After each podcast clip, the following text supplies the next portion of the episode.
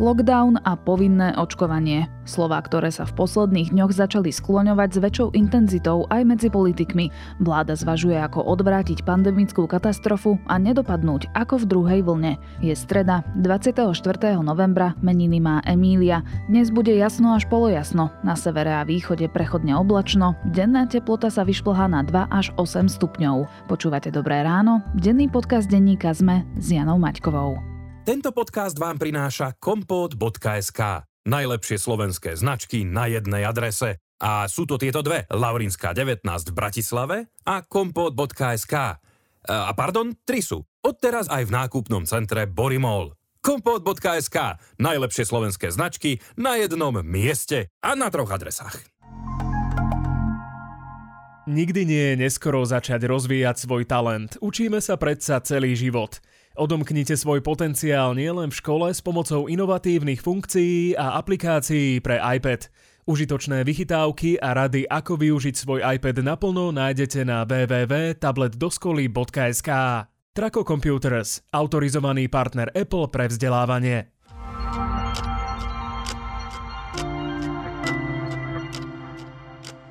A teraz už krátky prehľad správ.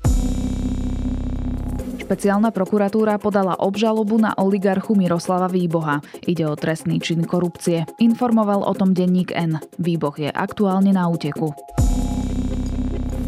Polícia od pondelka zintenzívnila kontroly protipandemických opatrení. Zameriavajú sa najmä na vstupy do nákupných stredísk, reštaurácií a obchodov. Od začiatku roka polícia zaznamenala vyše 67 tisíc priestupkov nedodržiavania opatrení. Vedenie Slovenskej akadémie vied sa dištancovalo od výrokov Ľuboša Blahu na adresu prezidentky Zuzany Čaputovej. Jeho vyjadrenia podľa SAV nesplňajú ani základné požiadavky slušnosti, ani správanie člena akademickej obce. Blaha má v SAV čiastočný úvezok. Štátne železnice nakúpili rádiostanice do lokomotív od firmy, v ktorej ešte v Lani pôsobila švagriná ministra dopravy Andreja Doležala. Upozorňuje na to nadácia Zastavme korupciu s tým, že rádiostanice sú štvornásobne drahšie ako ich bežná cena. Viac podobných správ nájdete na Sme.sk alebo v mobilnej aplikácii Denníka Sme.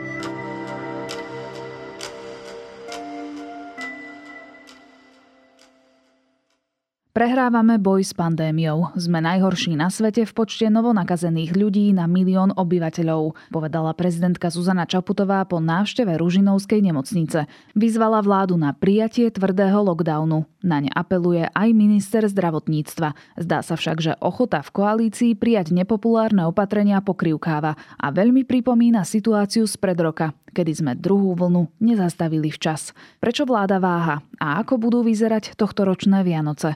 Budem sa pýtať zástupcu šéf-redaktorky denníka ZME Jakuba Fila. Vážení občania, prehrávame.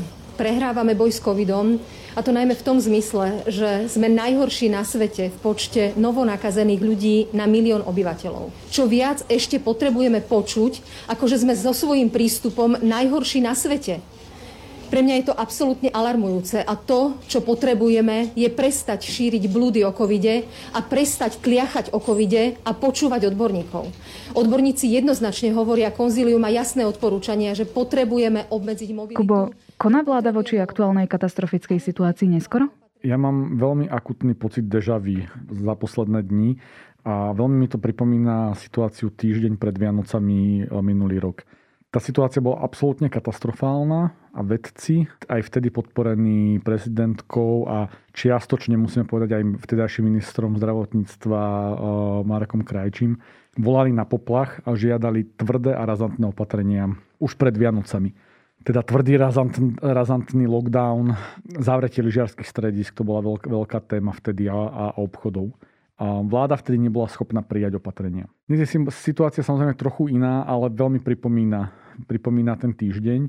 Máme 46% zaočkovaných, e, zaočkovaných ľudí, napriek tomu kvôli delta vírusu tá vlna je, je veľmi zničujúca. Ono samozrejme, mohli by sme sa s mnohými um, dátovými analytikmi rozprávať o tom, aká je pre, presne štruktúra nakazených, aká je presne štruktúra chorých, aká je dynamika vývoja tej, tej pandémie na pozadí. Ale to je dnes úplne podstatné. Dnes pravdepodobne vyčerpáme kapacitu nemocníc, ktorú ministerstvo zdravotníctva stanovilo ako maximálnu možnú mieru, za ktorou hrozí kolaps. A odborníci, vrátane ministra Lengvarského a vrátane prezidentky, ktorá včera sa bola pozrieť v Ružinovskej nemocnici, vyzvali vládu na zásadné opatrenia, teda lockdown, žiaľ Bohu, pre očkovaných aj nezaočkovaných. Pán Lengvarský hovorí o trojtýždňovom lockdowne a vláda to nie je schopná prijať a podľa tých informácií, ktoré včera vyšli, vyšli na verejnosť, uvažuje o nejakom dvojtýždňovom pseudolockdowne, sprísnených opatreniach a podobne. Samozrejme, e, tak ako už zaznelo aj z mojich úst, aj z ministrových úst, my veľmi pozorne monitorujeme e, situáciu a ak tá situácia sa bude naďalej zhoršovať, budeme musieť samozrejme tie opatrenia sprísniť. To sme avizovali. Oni sa vlastne tomu slovu lockdown aj vyhýbajú. Áno, táto vláda má strach a sa bojí, podlieha tlaku voličov na všetkých stranách. Keď to poviem tak ľudsky, tak e, ako zaočkovaný človek ma tiež veľmi trápi a svojím spôsobom hnevá, že sme sa dostali do situácie, že sme pred ďalším lockdownom. Ale ak sa chceme baviť o ochrane životov, ak sa chceme baviť o tom, že sa nebude opakovať celá tá situácia, ktorú sme minulý rok zažili v januári, februári, v marci, v apríli, kedy sme kontinuálne zomieralo viac ako 100 ľudí denne, tak teraz musíme prijať zásadné opatrenia. A ak sa chceme baviť o tom, že by sme mali tú pandémiu alebo tú vlnu zraziť ešte pred Vianocami, čo už teraz je veľmi málo pravdepodobné, tak tie opatrenia musíme prijať teraz. Musíme zobrať príklad z Rakúska, ktoré zaviedlo tvrdý lockdown trojtýždňový. Minulý rok to spravili presne rovnako, v polovici novembra zaviedli tvrdý lockdown, aby mohli mať pokojné Vianoce a tak to u nich bolo. A my sme čakali do poslednej chvíle a deň pred koncom roka sme zaviedli to isté, čo sme mali zaviesť len o niekoľko týždňov skôr a trvalo to u nás do konca apríla. A to je presne to deja z minulého roka, ktoré cítime včera a dnes rovnako. Čoho sa vláda vlastne bojí? Prečo neskúsi tie tvrdšie opatrenia? Ty už si spomínal, že minister Lengvarský hovoril o trojtýždennom tvrdom lockdowne aj pre zaočkovaných ľudí. Aktuálne sa tu rozprávame o akýchsi dvoch týždňoch sprísnených opatrení. Školy by boli stále otvorené, nezaočkovaní by mali akýsi prístup aj k, do konkrétnych obchodov. Samozrejme, ten zoznam by bol mm, menší, ako je teraz. Ale stále by to nebolo to, čo si pod tvrdým lockdownom predstavujem ja. Takže čoho sa vláda bojí? Vláda sa bojí reakcie ľudí. Ako vlád, vo vláde dnes je definitívne jasné, že absentujú lídry. Lebo nie každý politik je líder líder musí byť schopný spraviť a zrealizovať ťažké rozhodnutia. A o to viac, že žijeme ťažkú dobu, kedy musí tie rozhodnutia prijať bez ohľadu na nejaké politické body. Táto vláda sa sakramensky bojí reakcie ľudí a sakramensky sa bojí o, o svoje, svoje percentá, svoju popularitu. Ale ako keby nikto z tých lídrov si neuvedomuje, že že práve silný líder v ťažkých časoch je ten, ktorý tú popularitu môže získať. Aby som bol teraz trošku taký férovejší, tak e, samozrejme treba byť menovitý. A opäť sú tu ľudia, ktorí sabotujú konkrétne opatrenia. Tentokrát to je Richard Sulík, hej, ktorý odmieta lockdown. Je pochopiteľná jeho argumentácia, že by ľuďom sme nemali brať slobodu tým, ktorí sa spravili zodpovedne, neteda zaočkovaným. Ale žiaľ Bohu, pretože sme neboli schopní príjmať iné opatrenia o plynulé mesiace, tá situácia sa dostala opäť sem. Je tu Boris Kolár, jeho sme rodina, ktorá tentokrát nie pri lockdowne, lebo treba im dať kredit, že lockdown podporujú, ale nepodporujú zavedenie povinného očkovania. Je to nejaká úplne bezvýznamná stranička za ľudí, hej, so štyrmi poslancami v parlamente, ktorá ešte vôbec robí politiku. Ako to vôbec nerozumiem premiéra, že si nedokáže takúto skupinu ľudí upratať. Ale my tu potrebujeme človeka, ktorý povie, že takto to bude.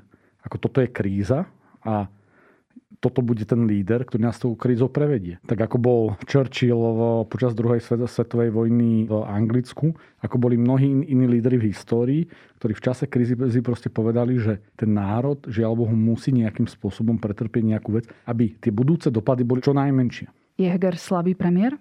V kontexte riešenia tejto situácie je slabý. Možno moje vyjadrenie znie príliš príkro, je to oveľa iný premiér, ako bol Matovič v Lani a treba mu dať za to kredit prospech Hegera samozrejme. A má veľmi ťažkú koaličnú situáciu. Je vidieť, že sa snaží v nejakých momentoch ako keby aspoň rozmýšľať, aspoň otvárať debatu o tých dôležitých riešeniach, ale ten líder ako musí byť oveľa rozhodnejší. Aj v Rakúsku tá debata je ťažká. Aj v Rakúsku protestujú ľudia v uliciach. Aj v Rakúsku sa za posledný rok vymenil premiér. Moji rodičia žijú v dedinke, v dedinke kúsok od Bratislavy v Rakúsku a rozprávajú mi o tej situácii. Aj tam majú silnú opozíciu, ktorá, ktorá buší do tej vlády. Ale tam ten premiér dokázal rokovať so spolkovými premiérmi, lebo navyše Rakúsko je federatívna krajina a dokázal s nimi vyrokovať, že zavedú trojtýždňový tvrdý lockdown lebo všetci vedia, že keď to spravia teraz, tak tie škody v budúcnosti budú oveľa menšie. My sa tu síce rozprávame o Eduardovi Hegerovi, ale podľa mňa je dôležité sa rozprávať o ministrovi zdravotníctva Vladimírovi Lengvarskom. Niektoré veci, ktoré zdravotnícky personál zažíva na každej úrovni, sú nepriateľné a pre mňa už aj nepredstaviteľné verím tomu, že sú to situáciu spolu zvládneme a ďakujeme všetkým ešte raz za prácu v zdravotníctve. Ďakujem. A teda spomínal si už Matoviča, on práve včera v Rádiu Express povedal, že za túto zlú situáciu môže práve Lengvarský a ešte dodal, že Marek Krajčí bol lepší minister. Bol teda Krajčí lepší minister? Nebol. To je veľmi jednoduchá otázka. Ako Marek Krajčí nebol schopný presadiť, že nič počas svojho, počas svojho vládnutia. Je otázka, ako veľa toho dokázal presadiť Lengvarsky, hej? ale ako keby to riadenie pandémie je, je predsa, predsa výrazne iné. Veď, veď to všetci vidíme. Hej? Ako my hovoríme o zodpovednostiach za pandémiu, to, to, to automaticky neznamená, že je zodpovedný za ňu konkrétny človek. Ako, ako či by tu bola vláda Smeru, či by tu bola vláda Hlasu, či už je tu vláda Olano, alebo by tu bol, hoci kto iný, my by sme dnes boli v pandémii. A ten, kto by tú pandémiu riadil a manažoval, by to mal veľmi ťažké a mnohí ľudia by ho veľmi kritizovali. Viac či menej oprávnene. Ale snad nechceme porovnávať to, ako vyzeralo riadenie pandémie v Lani, kedy to bol jeden sústavný chaos, s tým, povedzme, že menším chaosom alebo menším bordelom, ako, ako to je teraz. Žiaľ Bohu, je tu koaličná vláda, kde konkrétni ľudia nie sú ochotní kvôli pocitu straty svojich politických bodov a pozícií príjmať ťažké rozhodnutia. S tým sa dosť ťažko bojuje. Ale proste oni si neuvedomujú tie budúce následky. Žiaľ Bohu, to je, to je proste ako hrozná katastrofa. Zvláda podľa teba Lengvarský svoju funkciu a teda pýtam sa to aj v kontexte tej situácie spred roka.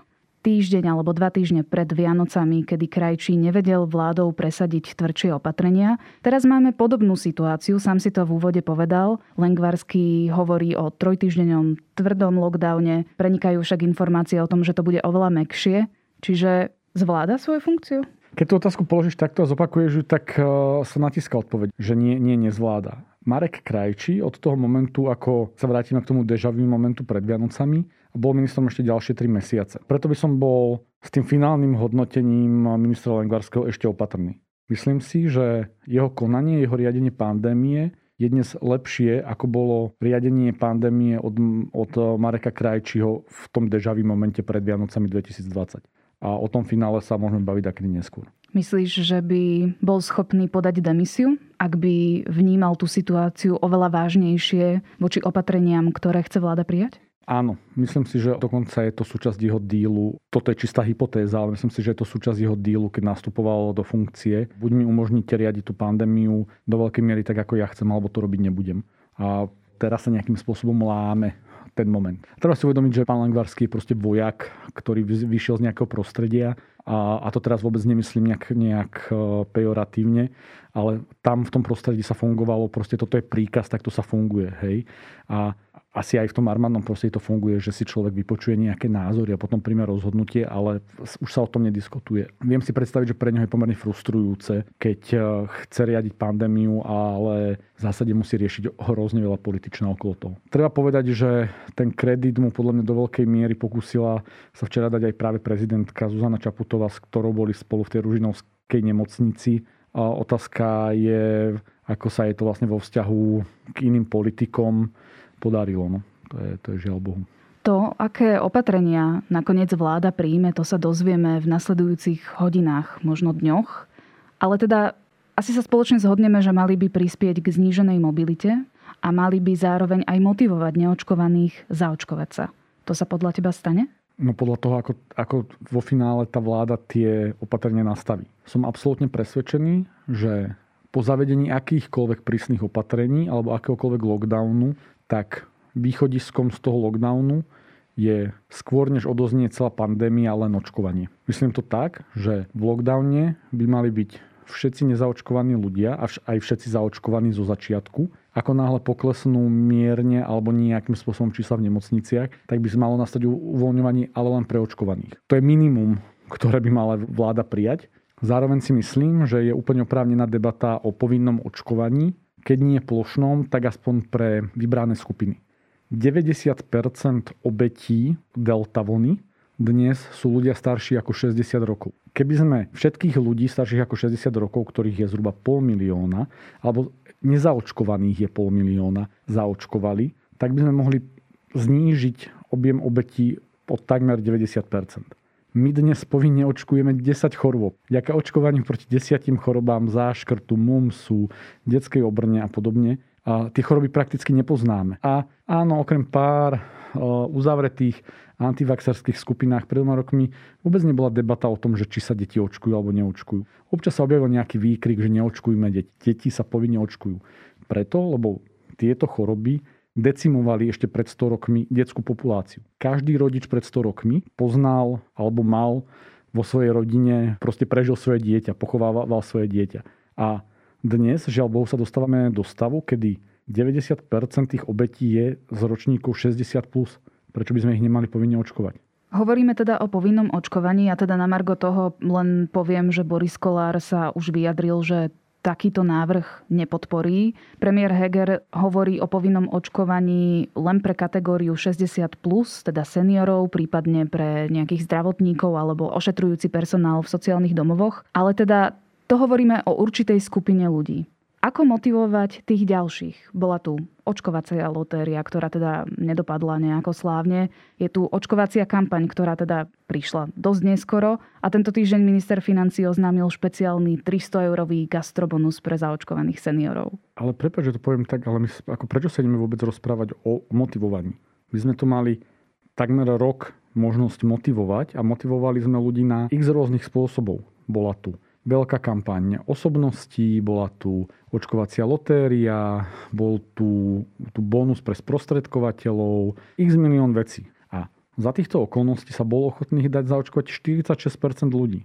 Ale to, že sa ten zvyšok ľudí nedal zaočkovať, spôsobuje ako jednoznačný problém a straty. Ad jedna straty na ľudských životoch. Ako čo je vyššia hodnota ako, ako ľudský život? A dva ekonomické straty. To, že sú zavreté prevádzky, je len vina toho, že sme neboli schopní zaočkovať veľkú časť populácie, alebo že sa tá časť populácie nebola ochotná dať da- zaočkovať. Takže... Je povinné očkovanie jediným nástrojom? V dnešnej situácii? Áno, lebo neboli sme schopní presvedčiť, alebo tá vláda nebola schopná presvedčiť viac ako 50% ľudí, ktorí sa mohli dať zaočkovať. Rakúsko ide cestou povinného očkovania. My dnes očkujeme povinne 10 chorôb. 99% ľudí, ktorí počúvajú tento podcast a 99% ľudí, ktorí žijú v tejto krajine, je zaočkovaných na 10 chorôb. Keď ideme do zahraničia na rôzne exotické dovolenky, tak tie krajiny od nás vyžadujú povinné očkovanie. A my sa dneska stále rozprávame o tom, či v záujme záchrany životov záchrany ekonomiky a na konci dňa záchrany celej spoločnosti, ktorá je rozdelená obrovskými ranami a brázdami a zákopmi, sa bavíme o tom, že či máme očkovať alebo nie. Samozrejme, že máme očkovať a povinne. Lebo čím skôr zabudneme na celú túto epizódu. Keď sa príjmeme povinné očkovanie, samozrejme, že budú protesty. Samozrejme, že sa bude kričať. Samozrejme, že sa na tom bude viesť populizmus. Kolárov, Ficov, Kotlebov, Uhríkov. Ale keď to raz spravíme, tak o 2-3 mesiace sa budeme môcť rozprávať konečne o iných veciach. Budeme môcť zabudnúť do nejakej miery na COVID, asi na ňo nikdy nebudeme môcť zabudnúť na 100%, ale do veľkej miery pres, prestane byť COVID problém a budeme sa konečne môcť baviť o tom, aké ideme robiť umenie, aké ideme robiť reformy, ako ideme využívať plán obnovy, ako chceme vrátiť e, dôveru spoločnosti v tento štát. Ideme sa, poďme sa baviť o tom, ako budeme krajinou. A na to potrebujeme povinné očkovanie. Poprosím všetkých občanov, aby sme k tomu pristupovali veľmi zodpovedne, pretože ak chceme poraziť e, e, alebo vyhrať v tomto zápase s covidom, je to o každom občanovi. O zodpovednosti každého jedného občana. Prosím, myslíte na to, keď si skladáte rúško alebo respirátor, že či to je dobrý nápad. Ja viem, že je to, to veštenie, ale presne o mesiac sú Vianoce. Ako budú vyzerať tento rok? Na to sú asi, asi lepší odborníci ako ja a v zásade ich budem teraz nejakým spôsobom parafrázovať. Stav v nemocniciach je posunutý oproti stavu objavených prípadov PCR testami zhruba o 2 týždne, 12 až 14 dní a úmrtia sú posunuté ešte nejakých, ne, nejakých pár dní. Začína nám advent, 3 týždne končíme tesne pred Vianocami, takže ten stav v nemocniciach e, bude veľmi podobný ako je v podstate teraz. Žiaľ Bohu, keďže rast počtu prípadov, teda niečo, čo voláme incidencie, sa stále nezlomil, tým pádom, kým sa nezlomí on, nezlomí sa počet hospitalizácií a kým sa nezlomí počet hospitalizácií, nezlomí sa počet mŕtvych. Do nejakej miery do toho vstúpi to, že tá pandémia sa presúva zo severovýchodu a severu do viac zaočkovaných e, regiónov na, na juhozápade. Včera bolo najviac prípadov evidovaných už v Bratislavskom kraji. Už badáme signály z nemocnic na severovýchode, že už e, prepustenia prevyšujú príjmy, teda počet pacientov tam pomaly, pomaly klesa a ten nárast pridávajú do toho veľké nemocnice na západe. Ale to sú len prvé signály. Takže mali by sme väčšiu šancu na pokojnejšie Vianoce, keby sme zaviedli lockdown. Žiaľ Bohu aj pre očkovaných a hovorí sa mi to veľmi, veľmi ťažko. A šancu na to, aby sme zvládli COVID je zaviesť povinné očkovanie. To bol Jakub Filo, zástupca šéf-redaktorky Denníka Sme. Marvelmania prichádza znova na OMV. Zbierajte nálepky za nákup či tankovanie na čerpacích staniciach OMV a získajte všetky hrnčeky a plišové hračky s Marvel superhrdinami. Navyše za tankovanie prémiových palív Max Motion získavate nálepky dvakrát rýchlejšie. OMV. Energia pre lepší život.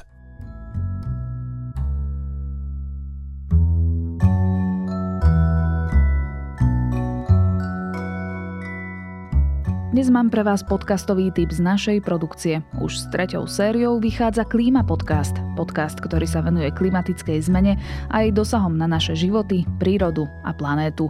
V prvom dieli sa moja kolegyňa Katarína Kozinková rozpráva s Gabrielou Fischerovou, hlavnou klimatickou vyjednávačkou o výsledkoch konferencie COP26 v Glasgowe. Klíma podcast bude vychádzať v stredu a nájdete ho aj vo vašej obľúbenej podcastovej aplikácii. A nezabudnite, že vychádza aj nový Zoom a vedatorský podcast podcast o malých čiernych dierach. Na dnes je to všetko. Počúvali ste Dobré ráno, denný podcast denníka ZME s Janou Maťkovou. Buďte zdraví a dávajte si na seba pozor.